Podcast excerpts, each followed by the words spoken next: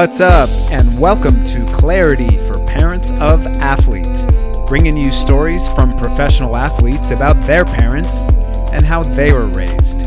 My name is Gabe Nosair from aclearmind.com.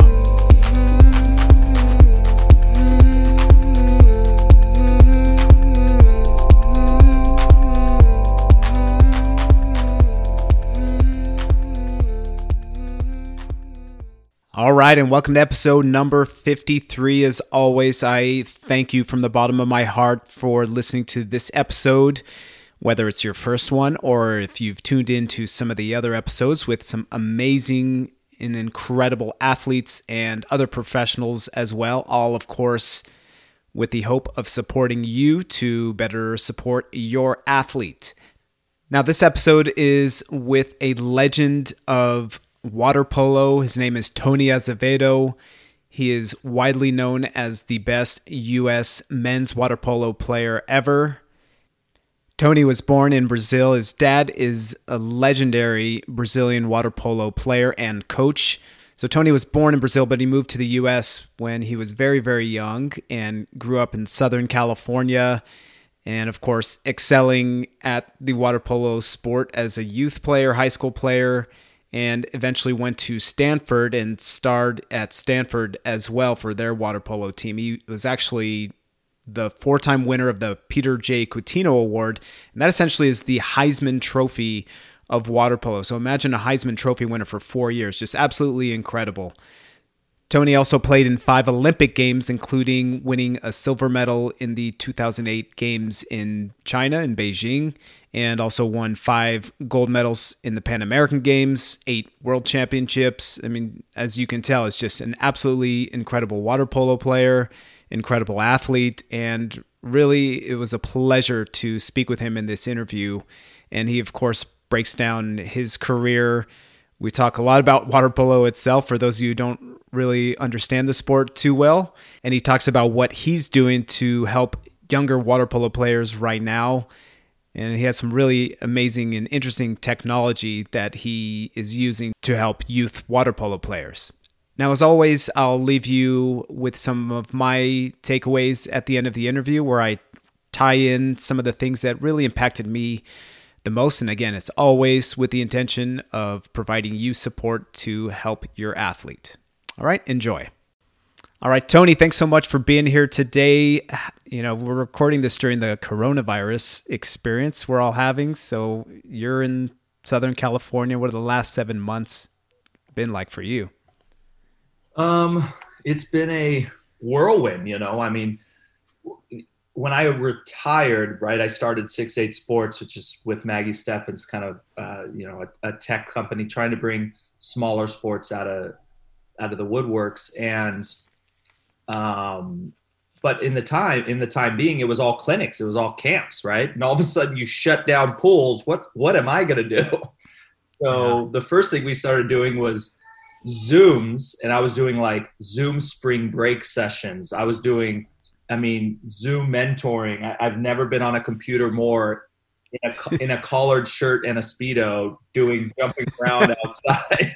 like, um, but it was, you know, it was great because what happened was Maggie, unfortunately, the Olympics were canceled, and Maggie Steffens, my partner, and I, we just buckled down. We started getting together, started focusing on really where our where our company wants to go, what we want to do with this sport, why this works with other smaller sports um, and we've just grown like we've never grown before and we're in a very you know a, a awesome spot right now and uh, hope to continue it that's awesome so what exactly is six eight sports and how could you do water polo over zoom yeah well so you know six eight starts maggie's number was six mine was eight and it's all about earning your number right we remember ah. kids always asking you know how did you get to choose that number? And it's like, no, man, you earn whatever number it is to represent your country on the team, right? You have to earn the right. I'd, I'd be any number. I was given eight, and then I made eight a number that hopefully kids aspire to be. But you know, you got to earn that right to to to get to the top. Um, and one of our biggest one of our biggest starts was how can we start to bring in you know the the objectability to help parents understand where their kids are at and what you see in these smaller sports is that you know a, a, parent doesn't understand water polo or maybe field hockey or maybe lacrosse because they didn't grow up playing it. So they're mm-hmm. dependent on the coach.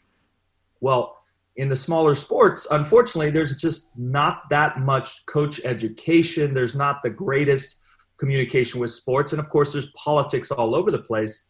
So you see so many kids not achieving their dreams because you know, a parent just thought that coach, you know, he's doing everything right for my child. Well, that kid didn't even know how to egg beat. That'd be a, the equivalent of not under, not knowing how to jump in basketball. Like you're just not going to make it.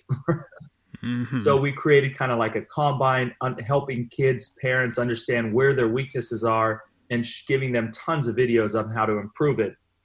And then the big part of what we do is really we're taking all the analytics, everything big sports have, and we're using it.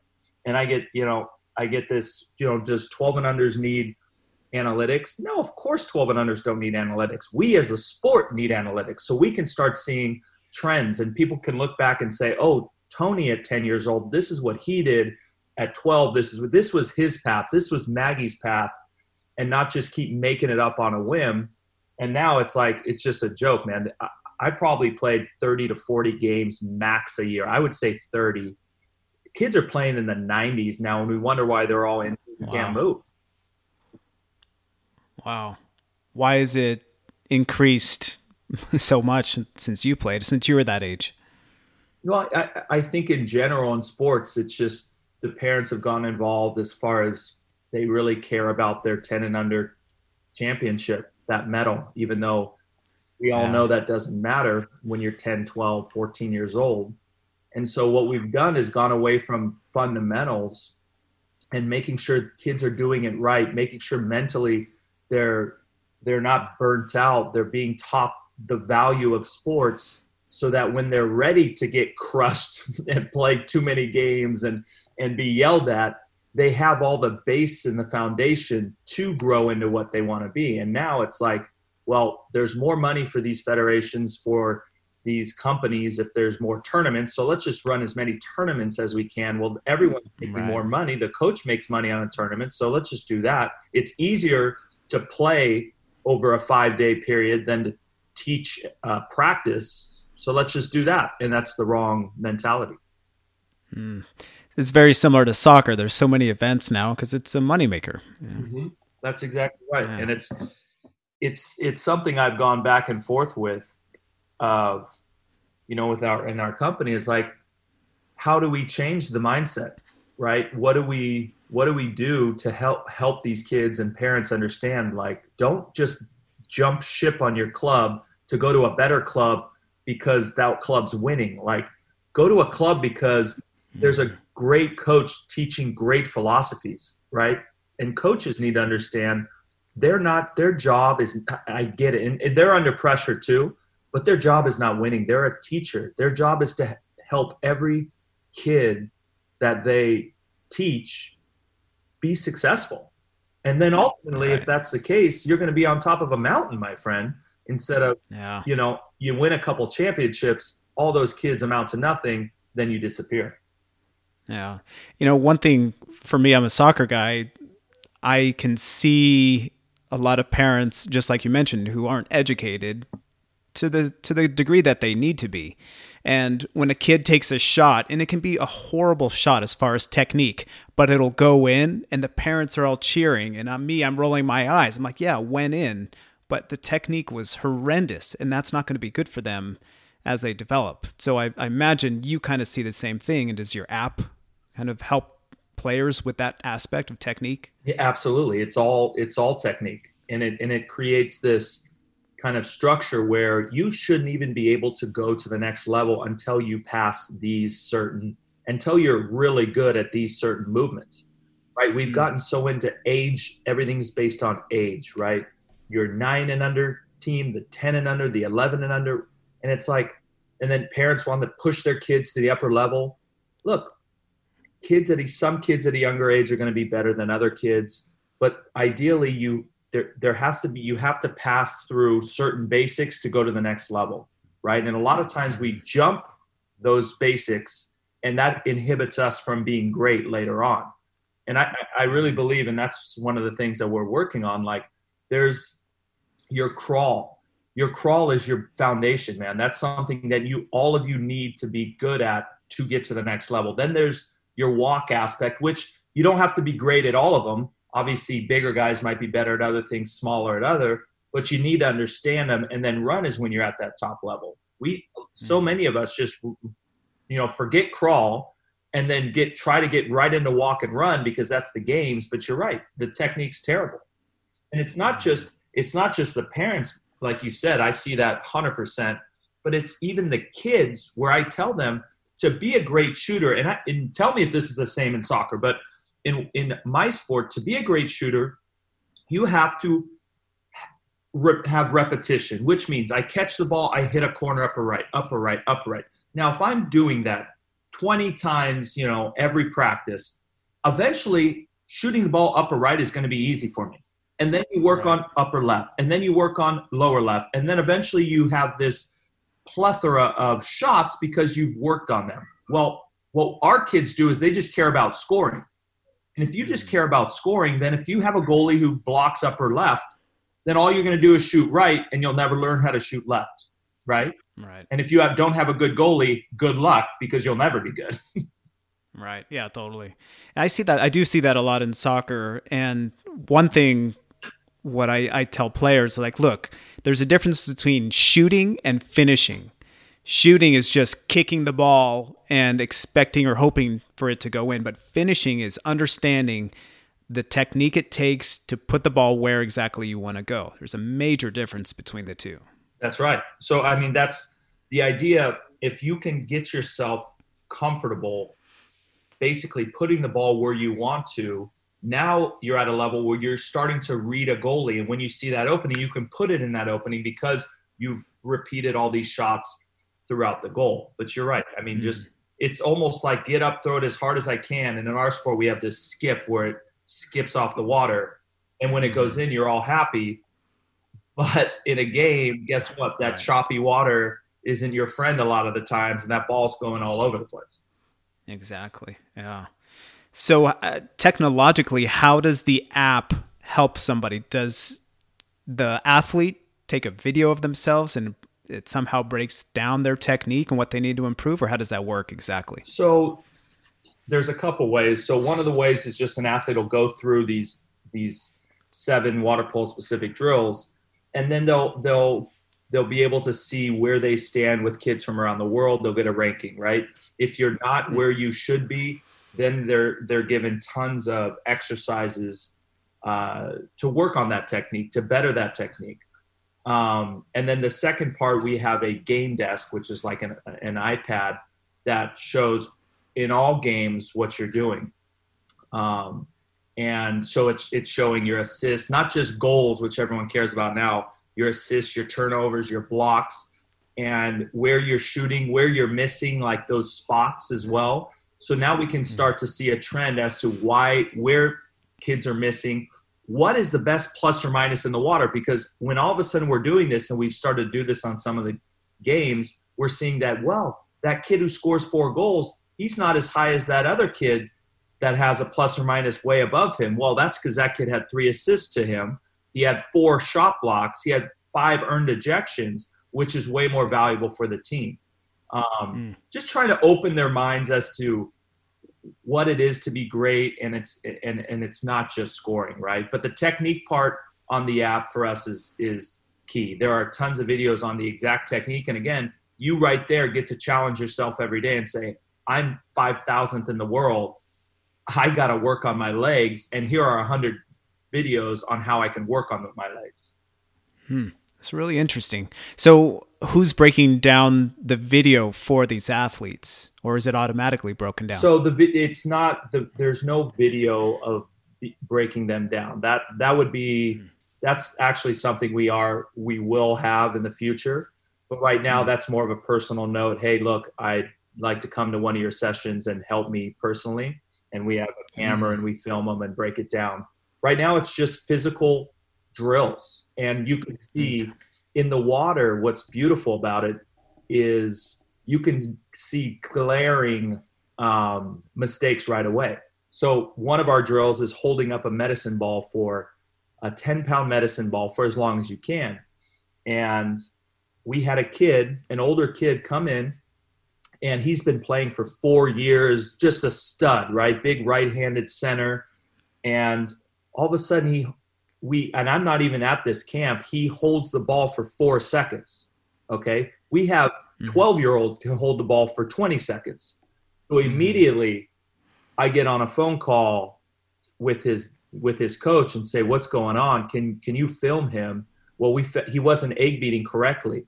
We found out that it was a a uh, problem in his hip.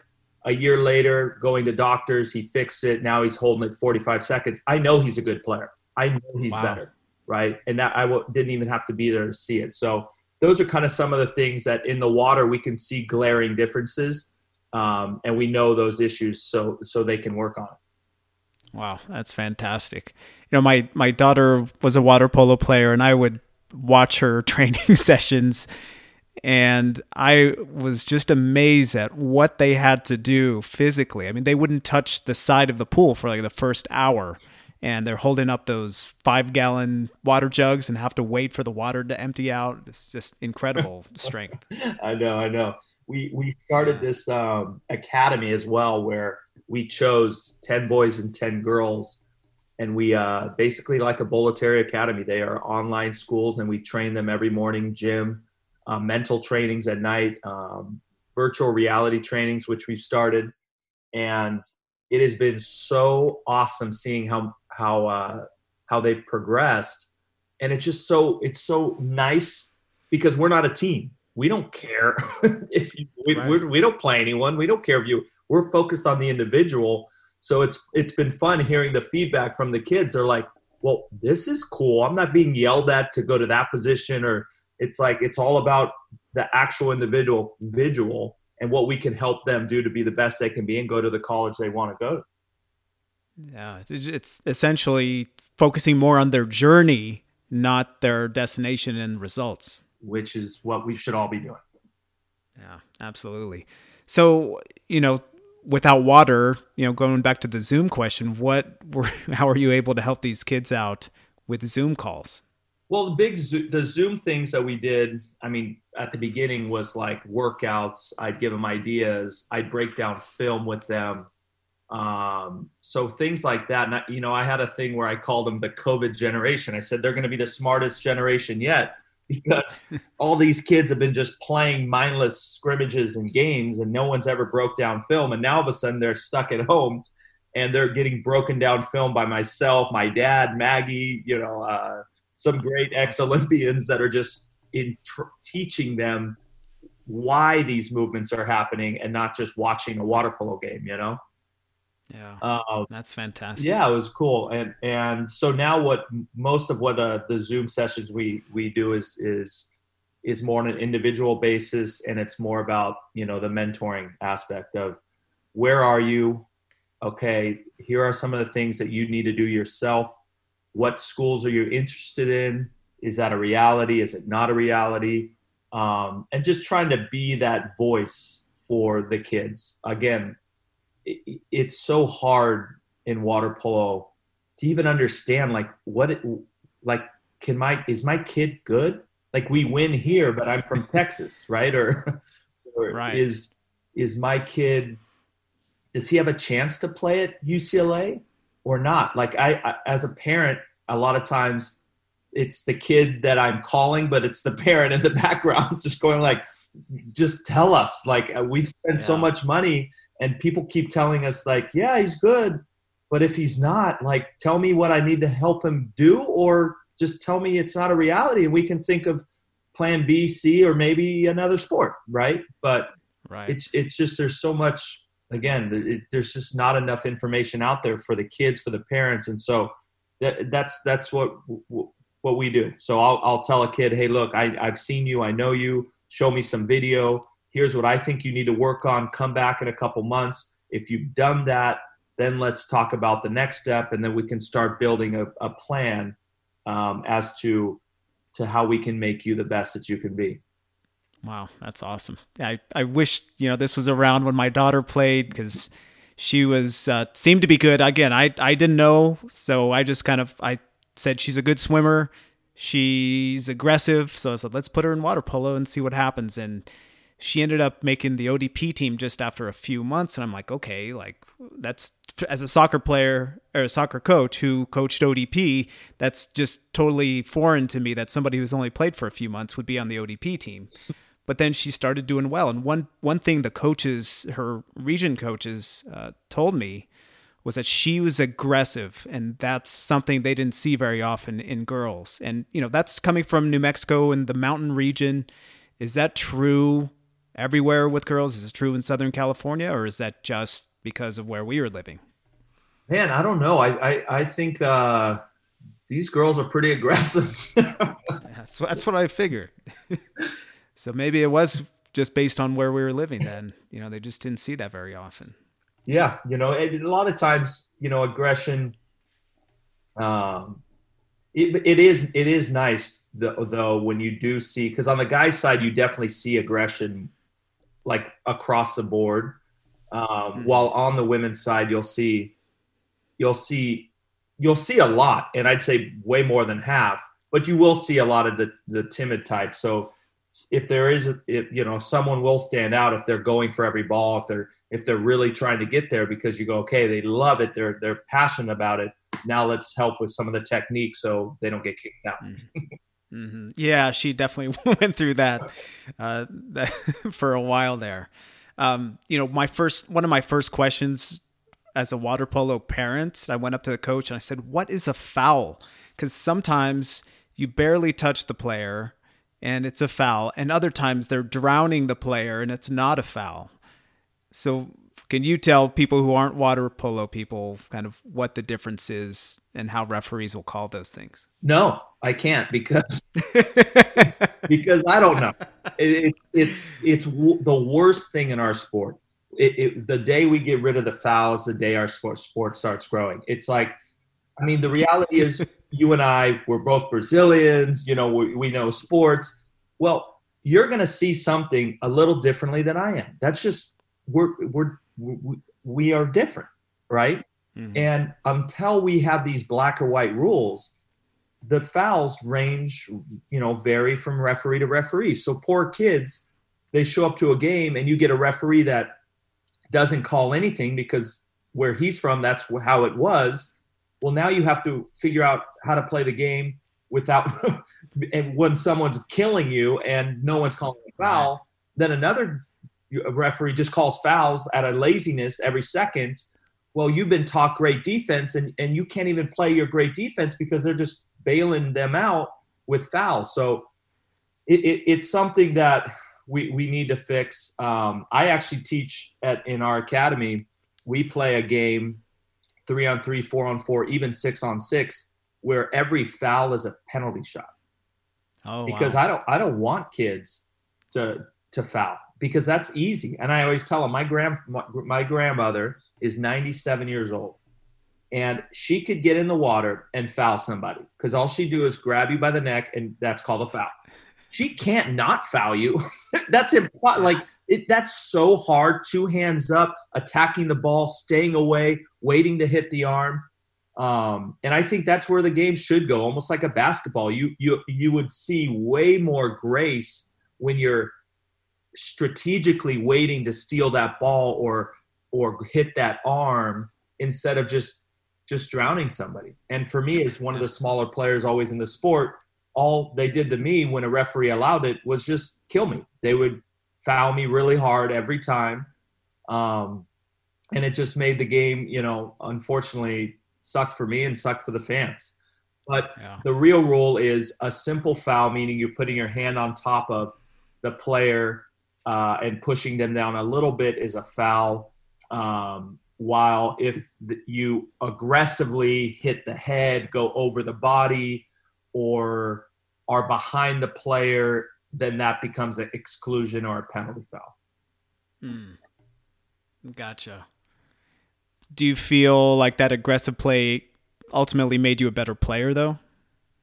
Um, yeah, for sure. Uh, but it, you know, I was never aggressive because I was too small. Like, I guess I, I it depends what ter- what you what you use as aggressive, right? Like for me, I I look at aggressive as like I'm gonna just I don't care. I'm gonna blow through you to get that ball.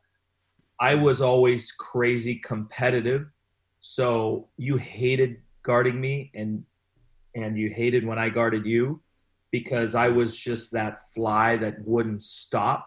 I wasn't going to mm-hmm. hit you. I was not a dirty player, but I was extremely into every single moment of every practice and game. Um, getting, trying to figure out how to get into your head, trying to steal mm. every ball. Um, but as far as aggression, I, I was never, I, I literally played five Olympics, you know, played for 30 years and I never got a brutality, never hit a kid.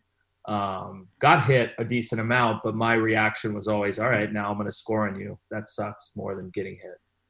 Right. What kind of stuff is going on under the water typically? Like what's what are some of the worst things people have done to you? Um so it's I mean it's funny. Look, obviously there's always the the the rumor of ball grabbing in water polo, right? um, and the reality is, I never had my balls grabbed in 30 years. Uh, m- neither did most of my teammates. There is that dirty player from a team uh, that grabs you, but it usually happens to the center because in every other position, your hips are up, and there's just no way for them to grab you, right?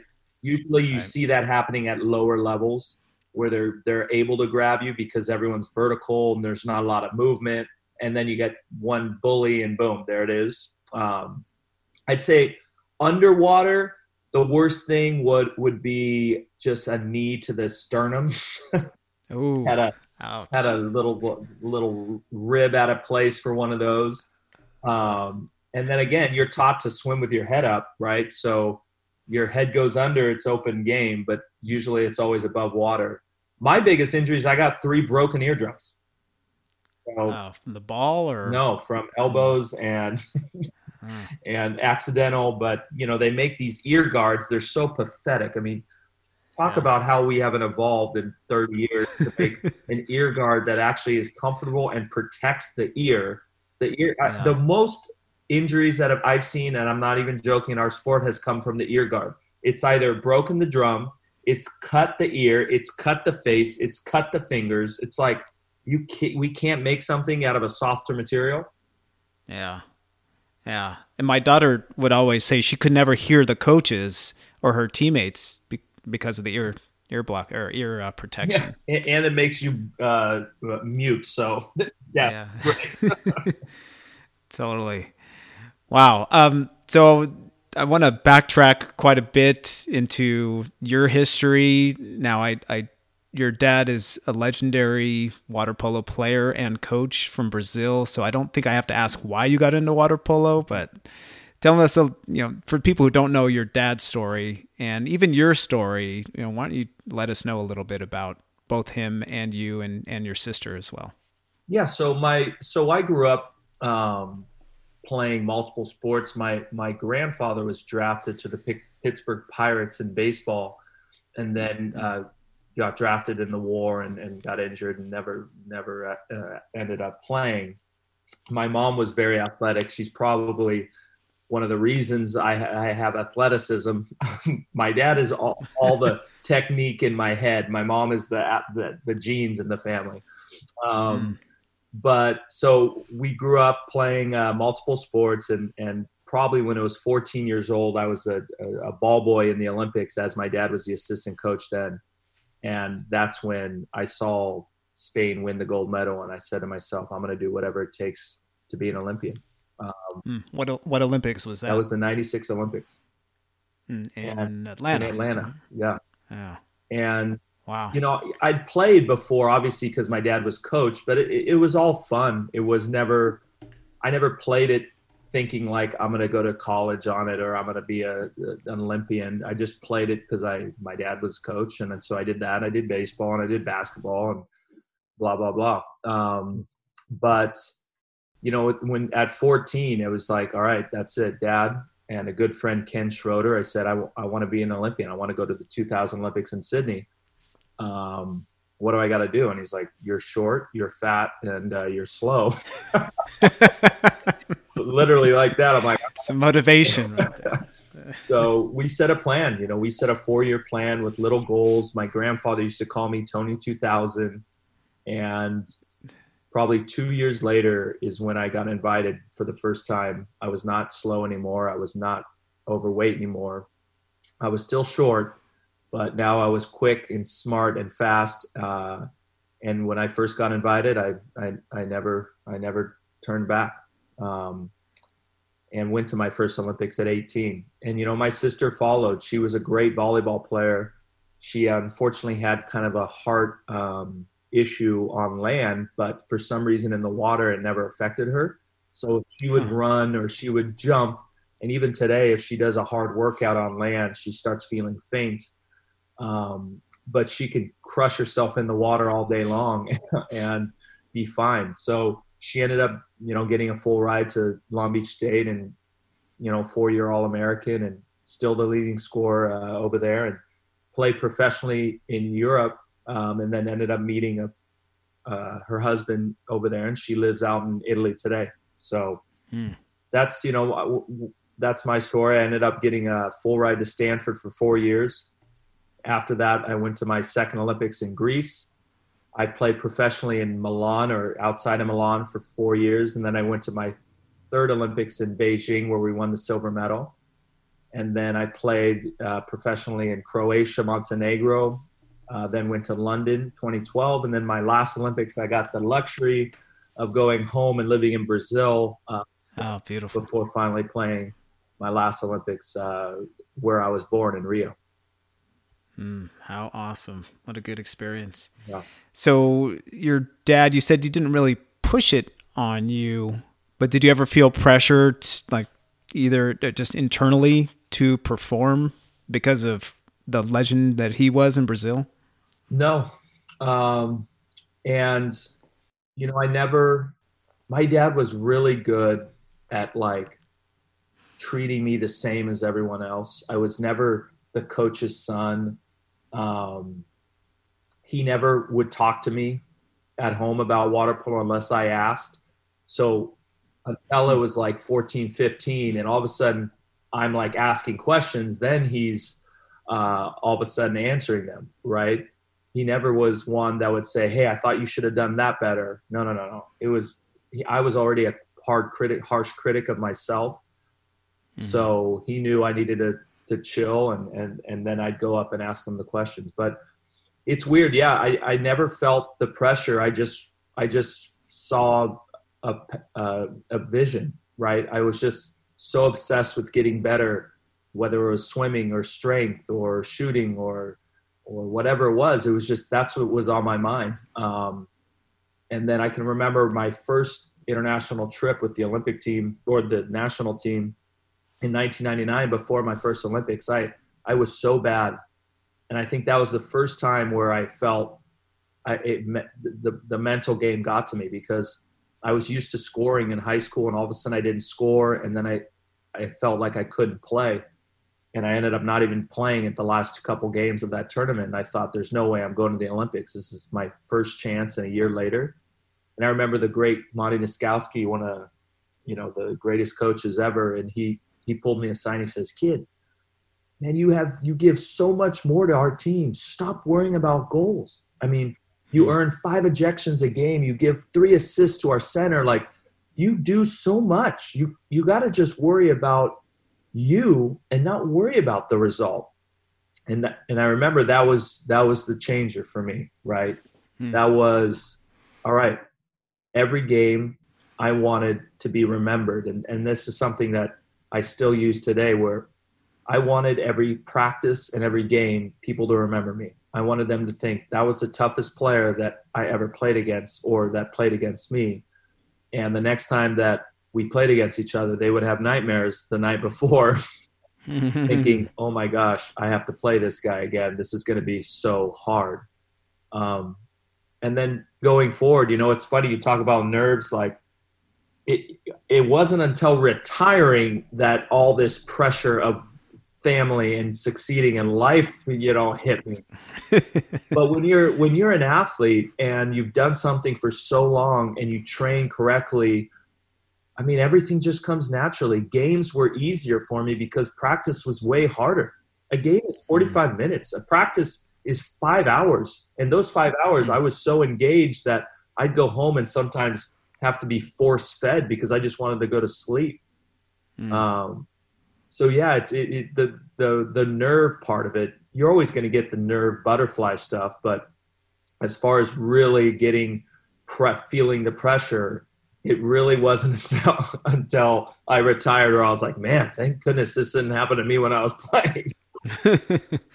yeah. When did you realize your dad was actually pretty special, not just your dad, you know, because um, he is special in the water polo world. When did you kind of realize, like, oh, wow, he's actually a badass?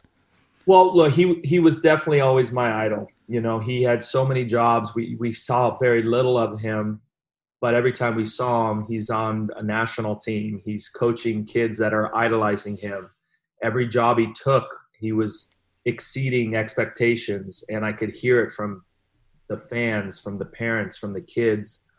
And i knew i knew he was special. And that's why it was always very easy for me to talk to him because i knew that all he really cared about was was and he'd always reiterate that i just love you. I i i just want to be able to to have a beer with you when you're older mm. and make sure you're okay you know? And so i didn't it was never a, a time where he came off as like he's he really wanted me to be good he was just my dad who loved me.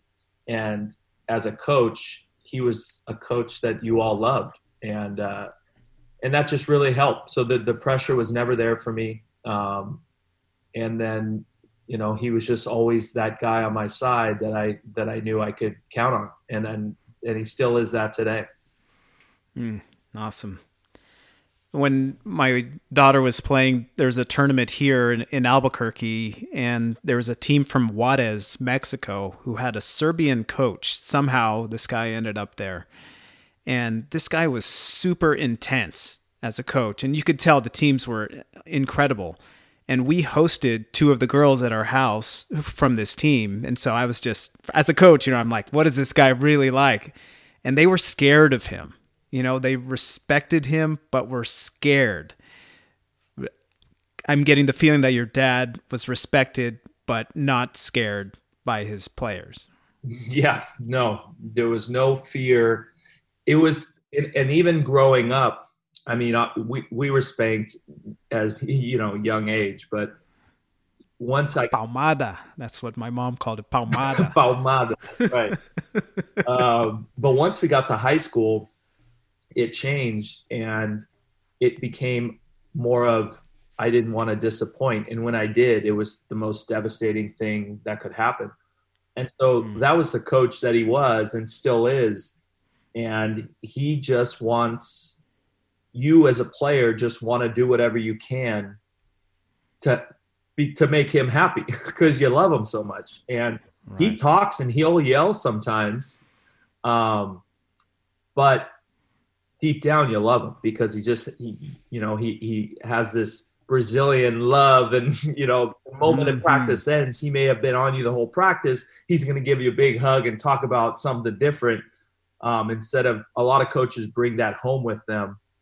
Um, and I think you know it just starts water polo starts to become something else. And especially at the younger ages like when you get to the big air big big time and you know athletes they're professional. They need to be put in check. You can be who you want to be.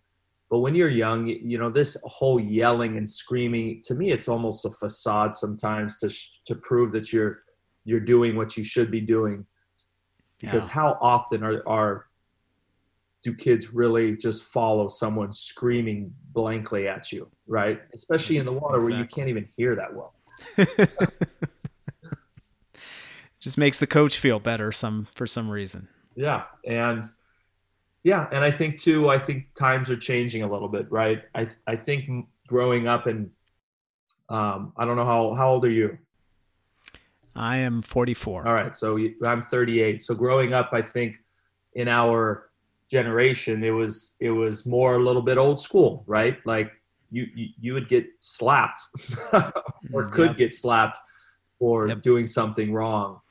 Um, I think I think kids are different now, and they are different now. Um, they're motivated different now, and you, you gotta you gotta figure out a way to adjust because I I just I just see that lack.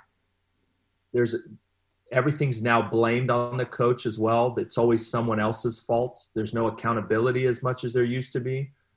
Um, and that's that's really tough. And and t- unless you have that relationship where a coach and a kid, they're they they're open, they understand each other, they're they're very, uh, I'd say, direct as to hey, you're good here, you're not that good here, you need to get better at it. And then if your mom comes complain to me, yeah, I'm going to tell her the same thing. Um, mm. That's it. You know, I, one thing actually my dad says, and he said it at this academy as well, was um, if I hear from your mom or dad, then I'm not going to talk to you. Oh. And he said, oh. because next time you ask me, hey, coach, I, you know, I really want to work on this shot, I'll say, okay, yeah, absolutely. I'll go call your mom and tell her how to, how you do that. hey, hey, coach, I, you know, I, I need stronger legs. You bet it. I'll call your dad and we'll work on that. and it's, it, it's, it was, I, uh, you know, I thought it was so awesome when he said that because it's so true we got uh, like a million calls from parents worrying about their kids and it's like hey let them take accountability for themselves. Come talk to us about what your problem is what you're worried about what you need to get better and you we come up with a solution and then if it's something bigger obviously we're going to bring your parents involved. But now it's almost like parents coach parents coach it's like really? He didn't like practice like why didn't he tell me? Or he was getting bullied or or he feels like he's out of shape. Like I'm the one that should be talking to him, that he should be talking right. to about. Wow. So, what are water polo parents like as far as their intensity? Because there's a lot of soccer parents. There's some fantastic laid back ones, but there are some overly intense ones, especially at the younger ages as well. What's water polo environment like with parents? Very intense. Very intense. Um, you know, I, I will say football and baseball might be the most intense. And I, I, I think, in, and maybe soccer as well, but I think football, I've seen it firsthand with my son who's seven years old. Football and baseball, there's so many parents who know, played it and know it so well and are passionate about, you know, the, the professional leagues of it and maybe mm-hmm. didn't amount to what they wanted to uh, and that pressure goes straight to the kids and they know when something goes wrong so they can call it out. In our sport the pairs are just as intense but no less. You know they're, they're screaming swim! Swim! Like really your kid doesn't know to swim to the other side or or foul foul and it's like don't uh. foul! What are you talking about? It's so funny yeah. But yes, it's it's you know, it's again, it's it's very very intense and and I, I what I've seen is intensity is not the worst. It's not a bad thing. You know, parents are passionate. My mom was intense to us to a degree, but never to a point where I felt it. Right? She wasn't mm-hmm. in. She wasn't yelling at me to do better. She wasn't or you know in the stands you know worrying about or you know you know chanting for someone else to not hurt me she just wanted me to to win you know so she's chanting for my team and i think there is an intensity there is a difference between that intensity of like parents are just you know come on let's go guys and and wow. you hear them say good block and great job and and things like that. And I, I really appreciate those parents. Um, and then you see the ones that are really hard on the kids. And unfortunately, I, I, I just see a lot of kids, you know, it, it just becomes a burden because it's like, ugh, like, you know, it, I don't want my mom in a game, you know, or I don't want my dad on a game. Wow. I think you said it perfectly right there. It becomes a burden. It's something that they once loved and once enjoyed is no longer enjoyable because of the way the parents are responding and reacting. Yeah. I mean, imagine, you know, you grew up in soccer, you, you, you played the whole life because you love it and you get to the higher level and you already have or not higher level but even in high school you you have the pressures of going to college and and coaches watching you and all of a sudden now you have this added pressure of your mom or your dad on you not supporting you but like telling you you didn't do well. That's a lot on a kid man. That's a lot. You know you we nowadays and i think on the education side for for these kids i mean it's even harder. And there's more pressure because more and more kids have more opportunities to study to go to top schools and grades are higher right like to get into some of these schools now it's like a 4.0 yeah yeah right dude you got to have like a 4 or 5 with this and that um, mm-hmm. and I, I think that's why we're seeing you know a lot of the mental health issues because it's it, it takes a toll. Yeah, for sure. So what do you do to help your players who you work with on the mental side of things, not just within the sport as the sport, but as an athlete?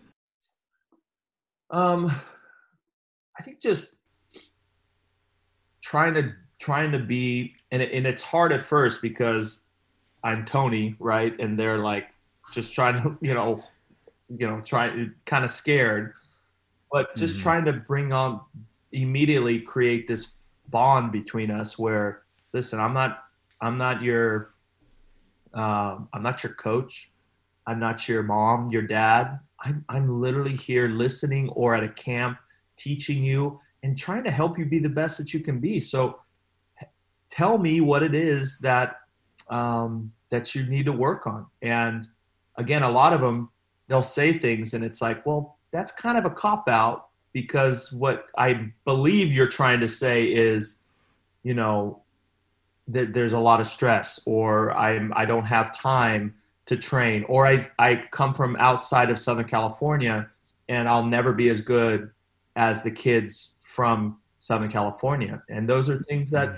that just aren't true and and giving them you know stories of people who've succeeded and gone to the Olympics from outside and helping them understand, you know, look, ultimately we want you to succeed as a person. So let's work on the, the, the path now. Let's start, let's think in the now. What can you do now to get better? And then wake up tomorrow and look in the mirror and say, man, I look good again today. And think about what you need, what you can do now to get better. And ultimately, when you're achieving these little goals, and you're pushing yourself every day just to be the best person, best player you can be, you're going to be successful. And whether it's Olympic, you know, water polo player or CEO, CEO of a business, all these little things um, help build ultimately what we want is a successful person, right? Mm-hmm. Putting our kids into sports was not about, even though we may have a little bit of that in our minds, was not about being an NBA champion.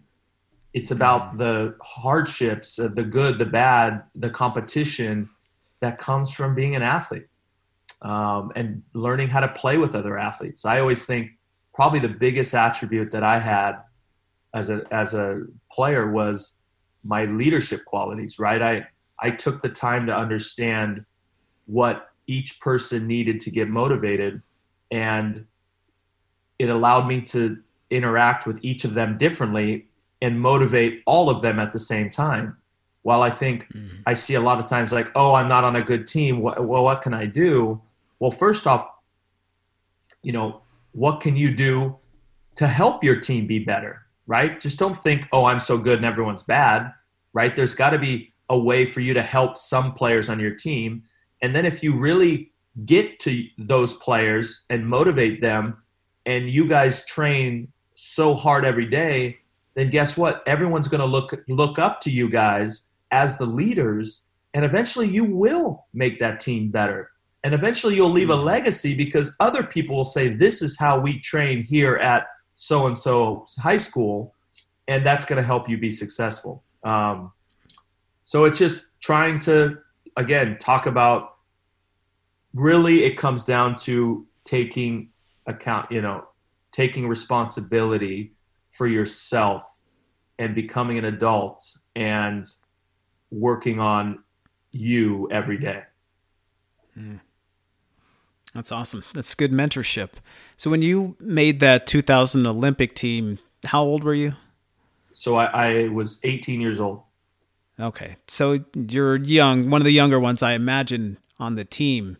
How did you transition into that? And how did you prove yourself? Because essentially you, ha- you were playing against like veterans. So how did you ha- prove yourself and what kind of mentorship did you receive from the older players? Um, you know, I, I had a lot of guys. Again, it was water polo is a small community, so everyone kind of knows everyone, and and what what I was by far the youngest, and I think what helped was that I wasn't a part of any clique. I was that young player who really went out of his way to kind of be friends with everyone and to ask questions from everyone and to learn from everyone. And our captain was Chris Oeding um, at that time, who's now one of the assistants of the the women's uh, team. And you know, I, I, I stuck to him as much as I could. I, I really admired him. Um, but I think all those little things helped me uh, just really feel at, at home. Obviously, there's the comp- competition level, but again, when you're just going in with a with a vision of every practice, I'm going to do my best. You, it, it, your mind doesn't have time to drift. It was like, all right, we're we're scrimmaging, and I have to guard him, and he's my competition. Well, I'm going to do whatever I can to crush him. But then we get out of the water, and I'm also the young guy, and I, I get it. It's my place. I'm going to do whatever I can to also make them earn their respect uh, outside of the pool too. And I think you do see that now on a different level where it's like a young guy comes in with an ego because they think they deserve to be treated the same. And I've never been one for bullying, makes no sense, absolutely not. But I think that you know you a lot of the veterans do earn their right um, to not pick up the caps all the time. Uh, even though the great ones will continue to help. And that's that's that leadership quality in them. Um, so yeah you know for me I, I started it young. And, and again i think i did a good job of being close with everyone. And so i was that easy pick right? I'm not that young kid that c- creates problems on a team. I'm that young kid that has a lot of potential that everyone gets along with and then going to my second Olympics, becoming more of a leader. I was chosen the second captain as the by far the youngest again, and then in you know 2005 on a probably the fourth youngest on that Olympic team, I was the captain. Um, and I think it again, it all went back to there is no cliques, there is no ripping certain people, or you know, there's always going to be people you don't like but you got to figure out a way in the water to make it work. And I think the taking the time to have a coffee, have a beer, uh, talk shop with everyone really helps you understand better where they're coming from, which helps you better understand how to speak with them. Mm-hmm. So when you were the veteran now and there were younger players coming in, were there any cocky players you kind of had to put in their place, so to speak? Hundred percent. Yeah. Do you have some good stories to tell us? I will keep those mum. Uh, but you know, it, again, like the the my approach in the water was different. You put them in place, but out of the water, again, it was it was explaining. Uh, there were there were guys on that team that that had my photo, that my uh, poster on their wall. So. Wow you know there there made no sense when when things went wrong it was it was again it was like all right i, I really respect him um, and even if i got mad at someone outside of the water the moment the moment after they knew okay we're good um, I sh- but i should change so I mean, that was my approach. Just try and just try and understand every one of them and and help them talk about what helped me as a kid. Talk about things that uh, I see, and let them make their own their own journey. Right? They're all everyone's different, but as long as they feel supported, that's going to be the best for the team. Mm, that's awesome. What's the biggest difference between playing at the national level as far as you know college or any kind of you know next level after college within the US versus playing international? Um I mean the physicality and the quickness are the two biggest things internationally, right? Here in the states we're fast, you everyone can shoot the ball well. Um but we're not the smartest and you get to international play and it's like oh my gosh that ball just went boop, boop, boop, boop, boop, boop, boop, to that player right a lot of kids here are joystick. Their coaches just tell them plays after play after play. And so the hmm. game doesn't come naturally to them. While internationally you just do things and your vision goes to things because that's that's how you that's how it should be right? And that's one of the reasons we got into virtual reality because ultimately it's the way you see certain situation, situations is because you've seen it so many times. That's why you react. And so what we're able to do is show a kid, look, when you have the ball at the four spot, this is what you should be looking at in a two, three, four zone. Don't don't look at the wing, which a lot of them do you know, first goalie, then center, then look for the left hander, right, there, or the, the the two spot. So there's a lot of uh, just mental parts that at the international level, it's like wow, and then the physicality, man. They're just so much stronger and better over their legs. I think leg strength is the biggest weakness in our country. Um, mm-hmm. And so when you get in there, it's like they know how to just punch you or hurt you or or just foul you a little bit harder than everyone else. yeah, what was or how did you prove yourself when you pl- went to Italy from Stanford as a professional for the first time? Yeah, I'll tell you. You know, one of the interesting parts was I, I can remember my first year, I had to come halfway through the season, and I was uh, I took the team, which was in like seventh place, to fifth place, um, which is huge because you make like LEN Trophy, right? Which is like not Champions League, but maybe the what's the other one called? Your the Europa League. That's right. So like the second division of champions. And I finished that season. I had a two year contract, and immediately after that year, the the manager told me to I'm done, leave. He doesn't want to renew my contract. And I'm sitting here thinking to myself, this team got two positions better. I played literally some of the best water polo, but what our team needed was not a score. We needed someone to kind of help with the assist, with defending, with setting, and earning ejections. So that's what I did. And we got so much better. And so I went home and I was devastated because I'm thinking, what is my future like? Like, I always wanted to go overseas, and now it's done. And then all of a sudden, I get a call back saying, I apologize. I'd like you back on our team. And I, oh, wow. I asked why, you know, why, why do you want me back and why should I come back? And he goes, because the coach and the captain and the rest of the team said they'd leave without you. Oh, wow. And I can remember that was probably the biggest respect that I ever had um, when people put their, their salaries on the line for me. Um, because they knew they knew what I did for the team. Wow. I guess you proved yourself then. yeah, and you know, and, and then I came back the next year and, and played a little less defense and shot a little more, and all of a sudden got a lot of contracts, and uh, and then the story, you know, from there. So definitely, you got to, you know, and I'm sure it's like that anywhere. I'm that American. I'm sure it's like that in soccer, right? I, I'm that American I'm good, but I'm always that American. Um, yeah. And then all of a sudden, I get out there, and they're like, "Well, damn, he's he is good." And then I become the leading scorer, which no American has ever done in the Italian league. And then it becomes okay, okay, now he's definitely one of us. And all of a sudden, that hard foul becomes an ejection. Uh, the referees respect me, and now I, I, I learned their language, right? Uh, that mm-hmm. gives me a little more respect. And so those those are the slow ways uh, that I started earning respect from the European aspect. How oh, cool. So, for people who don't know water polo very well, what are the different positions? How many players are there on the field? So, there's six uh, field players, one goalie.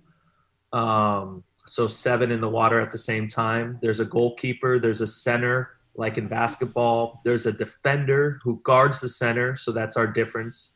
Uh, the centers don't guard each other, the defender. And then you have the left side attackers and the right side attackers. So, think of basketball the exact same, um, except our uh, center, there's also a defender that guards him. Hmm. And that's the person getting drowned pretty much the whole game. That's that's the hardest position. But if, if I talk to my centers, I tell them no, that was easy position. But so did it? Did you learn to shoot with both arms, or were you one obviously you're going to be one more dominant than the other, but is that a thing? Because that is the thing in soccer is you should learn to shoot with your weaker foot just as equally. Yeah. So in water polo, it's not, and it's a misconception because a lot of people think, and it makes sense. Like, wow, my kid can shoot equally with both arms. Um, but what it does is, a, you're basically shooting half. You're practicing half of what someone else is practicing. Um, so if you're taking 100, if one a right-hander's taking 100 shots, now you're taking only 50. That guy's going to be a better shooter with his right arm than you are with your right and left. Um, right. But the other thing is that the positioning in our sport to shoot, you have to have your left. If you're a right-hander, your left shoulder pointed toward the goal, right? So that when you shoot, like in baseball, you have to use your whole entire body to follow through. Um, well, when you use both hands, they tend to open up, and now you're just using your arms, so it actually messes up their technique. So hmm. you, you, would never see a baseball pitcher be, mul- you know, ambidextrous, right? Maybe they are, but they're not really throwing hundo with their left and then hundo right, right? You're not seeing yeah. that. So it's similar. Now, I will say if you're a center, meaning you shoot mostly from the inside, it definitely that that's an advantage to be equal both hands um, as much as you can. And I always was taught that as long as you could shoot a, inside the four meters with your opposite hand, then you're fine, because that means you can pass with it. You can, you know, sh- you know, shoot in certain situations. But definitely being ambidextrous and shooting from outside is, is a disadvantage if if anything. Hmm, that's really really interesting. Yeah, but it t- makes total sense. You know, um, just very similar to basketball. A lot of basketball players can lay it up with their weaker hand, but they don't take three point shots with their weaker. That's right, because it just because the know. techniques is so important that to have that on both ends is is crazy. Yeah. Man, I could talk to you all day about the the little intricacies of about water polo, uh, but I do want to move on to my lightning round questions I have for you. So feel free to answer as quickly or as slowly as you want. Uh, what is your favorite beach in Rio? Uh, Leme. Hmm. Good one. Yeah. Nice. What about in Southern California? Um, Seal Beach. Where is Seal Beach? So I'm from Long Beach. It's right next to us on the left going into Huntington Beach. Hmm. Okay, cool. Who's your favorite Brazilian soccer player ever? Ah, Pelé. That's mm, easy. Of course. Yeah. What about your favorite Brazilian club team? Flamengo. Nice. Nice. Perfect. It's me and my family as well. And what what what water polo player did you look up to the most when you were growing up? Manuel Estiarte, the six-time Olympian from Spain. Mm. What do you like about his game? He was short. he, he, was short, but he was extremely smart um, and fun to watch, and I, I idolized him. Awesome. And I imagine you emulated your game from his game. I did. Many of my yeah. fakes come from his fakes. Oh, nice. Did you ever get a chance to meet him? I did. I did. I've met him a yeah. good amount, and now he is he's in the soccer. He's the uh, he works with Pep Guardiola. Oh no way! Yeah. Wow. Wow. In Manchester, then. That's right. Wow. What does he do for Pep? So he started at Barcelona with them, and then went to I think Bayern, right, and then to Manchester City. So he's like, he does.